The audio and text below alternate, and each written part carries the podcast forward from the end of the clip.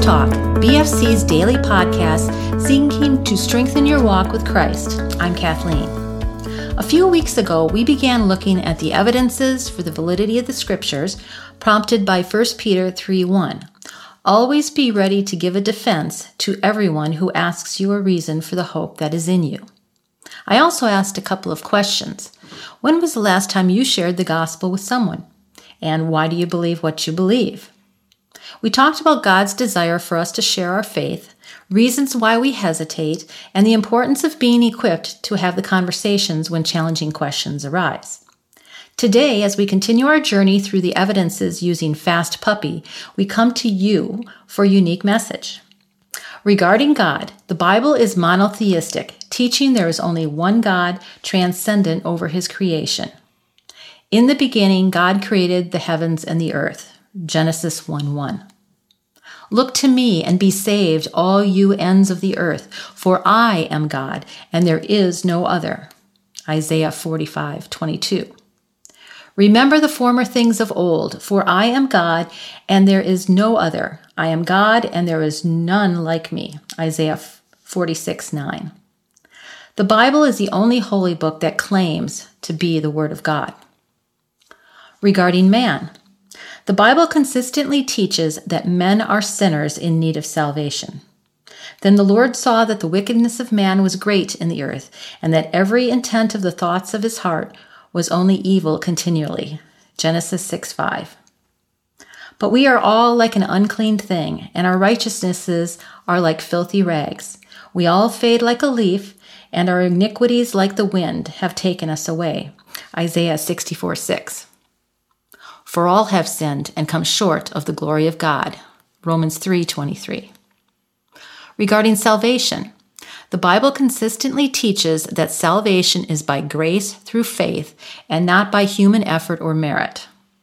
For God so loved the world that he gave his only begotten Son, that whosoever believeth in him should not perish, but have everlasting life.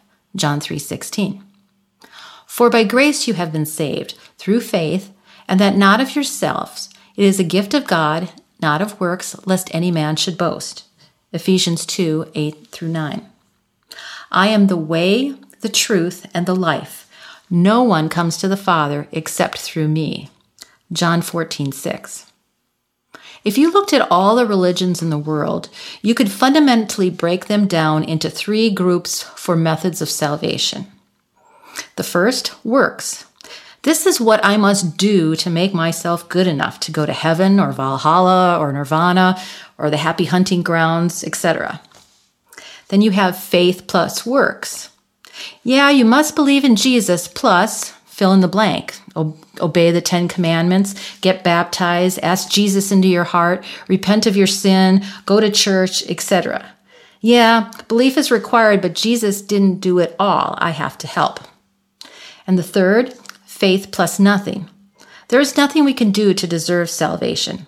Can't clean ourselves up enough. The only requirement to spend eternity in heaven with our Savior is placing our faith or trust in the finished work of Christ on the cross. Period. Anything we do beyond that is out of gratitude, not necessity. All these points make the Bible's message unique. This brings us back to sharing the gospel. Christ paid an immense price to purchase us out of the slavery of sin. All he asks in return is that we share what we've been given with others. Freely you have received, freely give. Matthew 10:8. I was listening to a message on the radio last night driving home, and something the speaker shared resonated with me. He told a story about William Booth, who was the founder of the Salvation Army back in the 1800s. In his address to the first graduating class of the Salvation Army, Booth began his talk like this Brothers and sisters, perhaps I should apologize to you for keeping you here for two years, also that you could learn how to lead a lost soul to Jesus Christ. It would have been better had you spent five minutes in hell.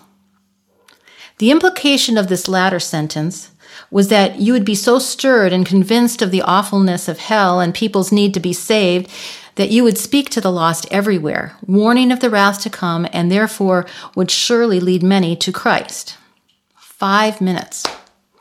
Friends, co workers, people at Publix, even people in our churches, that will spend eternity separated from God.